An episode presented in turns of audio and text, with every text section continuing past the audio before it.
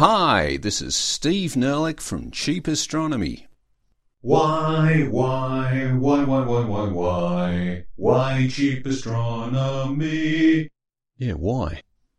And this is Dear Cheap Astronomy, episode 35 Galaxies. When doing an episode on galaxies, most astronomy podcasts would outline the galactic taxonomy spiral, lenticular, elliptical, and irregular, and most astronomy podcasts would probably discuss the distribution of galactic size, their various stellar populations, and the role of dark matter in keeping them all together. But of course, here at Cheap Astronomy, when we do a podcast on galaxies, we ask why are they fat and how do they talk to each other? Dear Cheap Astronomy, why do spiral galaxies have bulges? Firstly, it probably has nothing to do with supermassive black holes. Not all spiral galaxies have bulges, but it's looking likely, from observations to date, that all spiral galaxies have supermassive black holes. As we've discussed in earlier podcasts, See episode 99. It may be that the first proto-galaxies formed around black holes, which were probably just stellar-sized black holes to begin with, but as the proto-galaxy grew, by consuming nearby star clusters and later dwarf galaxies, the black hole within it also grew through gobbling up anything that chanced nearby until it grew to a supermassive size in parallel to its proto-galaxy growing to a galactic size.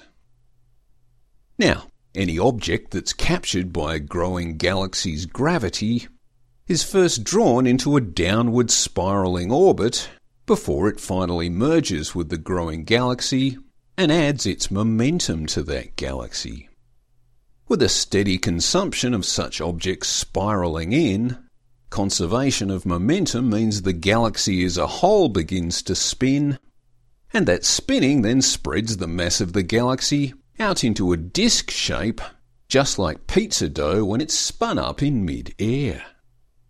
As we've also discussed in earlier podcasts, like episode 109, a galaxy is way too big for its central mass to exert any meaningful gravitational influence on its outer parts. Instead, the whole galaxy holds together in a disk because its inner parts are interconnected to its outer parts by all the intervening gas and dust that the galaxy has accumulated over time. And as the galaxy spins, density waves form where circling gas and dust are caught up in traffic jams, and those traffic jams become bright star forming regions which is what produces the appearance of spiral arms. In this way, much of the intervening gas and dust is either consumed in star formation or it gets shifted outwards by centrifugal forces. So, the central areas of the galaxy will become bereft of gas and dust until all that's left there are aging stars with no intervening gas and dust left to constrain them within a flat spinning disk, the occasional gravitational interaction between those old stars begins to bump them out of alignment. Eventually, you end up with a large population of aging stars whose orbits go all over the place, forming a rough blob of stars that's rounded in the middle but flattens out towards the persisting disk of the galaxy, where intervening gas and dust is still keeping everything spinning together like pizza dough. However, all that is what is known as a classical explanation. The prevailing modern view of galaxy structure is that dark matter plays a key role in holding a large galaxy together.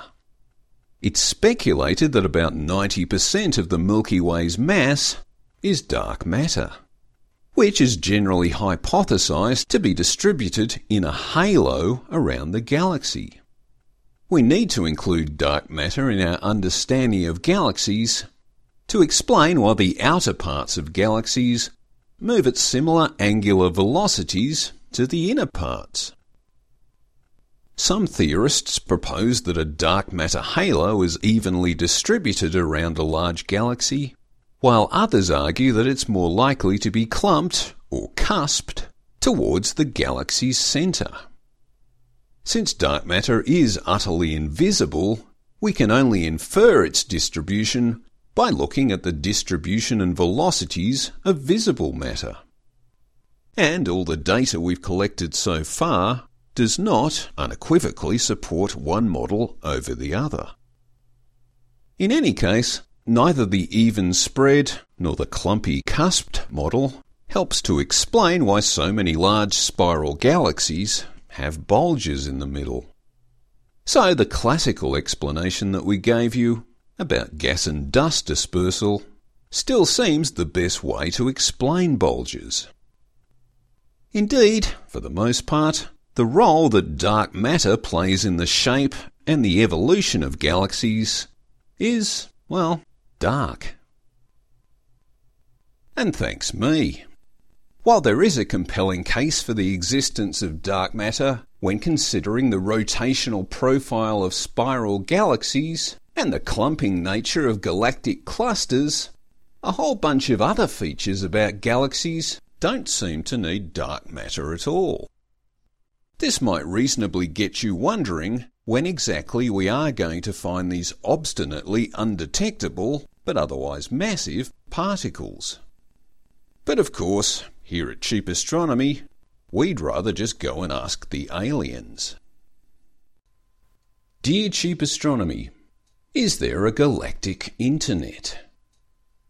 Given the universe's ultimate speed limit, the speed of light, it doesn't seem likely that members of an advanced alien race are going to spend years, decades, or centuries sitting in a cabin watching DVDs just so they can come and visit us. Crossing vast interstellar voids for the sake of a handshake, or to strut up and down in front of some poor unsuspecting soul and make beep beep noises just isn't worth the time, the effort, the cost, or the risk. After all, since we can readily exchange information at the speed of light, what's the point of physically travelling vast distances at less than the speed of light for a face to face meeting? Whatever inhabited exoplanet you visit, it's pretty unlikely the atmosphere, the gravity, or the radiation will be compatible. So it's not likely you'll be able to have a relaxing chat with your new alien buddies over coffee. And if your new alien buddies are a hundred light years away, and if in your more than 100 years of travel time they A. develop a xenophobic dislike of visiting aliens, and B. develop better tech than anything you've got on board, you might end up regretting your decision to go and visit them. So, if there are advanced alien civilizations out there, it's likely they've already thought this through and decided the best way to meet new aliens is online. Any race that has begun to actively colonize nearby star systems will surely establish a communications network across those colonies. And as those colonies begat more colonies, that communications network would be even further extended. Over such a light year spanning network, real time communications would no longer be feasible. At best, you could upload an interesting piece of data with the faint hope that your grandchildren might receive a response from a distant correspondent. How such an established network might come to cross species barriers is a matter of speculation. But it's not hard to imagine a distant colony encountering a similarly interconnected alien civilization and both agreeing there was value in extending their respective reaches by interconnecting their respective networks. And perhaps such cross fertilization steps have already happened several times over. If such a galactic interspecies internet is really out there, we can expect that the common basis of any encoded messages will be mathematics, as well as physics. Any alien civilizations that have mastered both space travel and interstellar communications would have a common understanding of electromagnetic propagation, gravity and mass, relativistic time and distance, and the periodic table of elements, which is organised using internally consistent and universally measurable characteristics, so the periodic table might be the Rosetta Stone that allows us to translate alien communications into something we can comprehend. Because electromagnetic radiation quickly attenuates over distance, the galactic internet would probably rely on tightly beamed transmissions between nodes rather than indiscriminate 360 degree broadcasting. If we're lucky, a node might be nearby, say within 100 light years anyway. But before we can start receiving and translating any messages from it, we're going to need to log on. Some kind of log-on process would almost certainly have been established to avoid the network picking up and transmitting random noise since our universe is full of random electromagnetic noise. To initiate a logon, we'd need to be transmitting something that indicated we are intelligent and have something useful to contribute. This is why we should probably desist from the indiscriminate broadcasting of incomprehensible material like I Love Lucy episodes, Beatles songs, or Twitter messages. If we want into the Galactic Intelligence Club, it's time we started broadcasting some more intelligent content that has some chance of initiating a response. And thanks me. Gosh, I am doing a lot of audio these days. Anyway, we can pursue a path of being very, very quiet in case some scary aliens decide to warp factor 9 over here and steal all the cookies or we could consider that physics means that anyone wanting to cross 100 light years to invade another civilization will need to take at least 100 years to do that, and after that 100 plus years of travel time, we could technologically kick their sorry alien butt all the way back home again. And since anyone who's likely to hear us has that understanding already, it's probably okay to start a conversation. History does teach us that isolationism rarely works out well for anyone. And that's it for another episode of Dear Cheap Astronomy. If you've got a space science query, or you just want to kick some sorry alien butt, why not write to cheapastro at gmail.com and we'll kick ass for you.